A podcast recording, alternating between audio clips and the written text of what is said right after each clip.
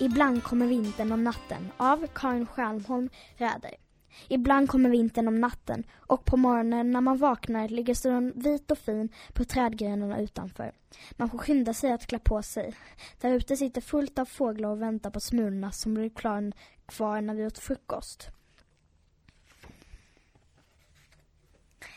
Ibland kan man göra snögubbar av snön, stora med ögon och näsa, eller såna där små. Och se där, det är någon som drar hem en gran på sin kälke. Är det verkligen snart jul? Ja, det är snart jul. De som går i skolan gör fina julsaker och tar med sig dem sig hem. Och ibland har de lärt sig julverser om tomten eller om allt det där som hände i Betlehem. De som vet hur man eh, gör de som vet hur man bär sig åt kan göra små fina hjärtan av glanspapper som man kan stoppa russin i och hänga i julgranen. Och man får inte glömma julklappar till dem som man tycker om. Alla säger att de blir gladast för saker som man har gjort själv. Men i skyltfönstren finns det också fina saker förstås. Dagarna går fort. Man måste komma ihåg att skriva julhälsningar till alla och fråga hur de mår och tala om att vi mår bra. Det är dags att baka pepparkakor och att bära hem granen. Vår egen julgran luktar alltid mycket godare än alla andra.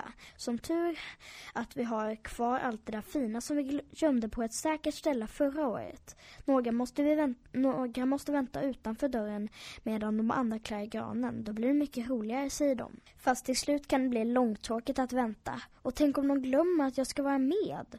Nej, ingenting är så vackert som en julgran när ljusen lyser. Både hjärtat och öronen känns varma när man står och ser på den. Och alla blir verkligen jätteglada för sånt som man har gjort själv. Precis som de sa.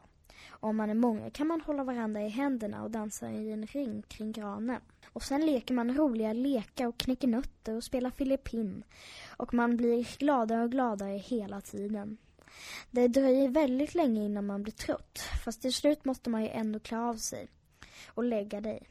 Och släcka ljuset för att sova. Det känns tråkigt förstås, men det gör ingenting. För runt omkring dig, äm, dig i mörkret finns ändå hela julen kvar. Den som läste var Elise Arneving Lindeborg, klass 3B på Mombyskolan i Malmö.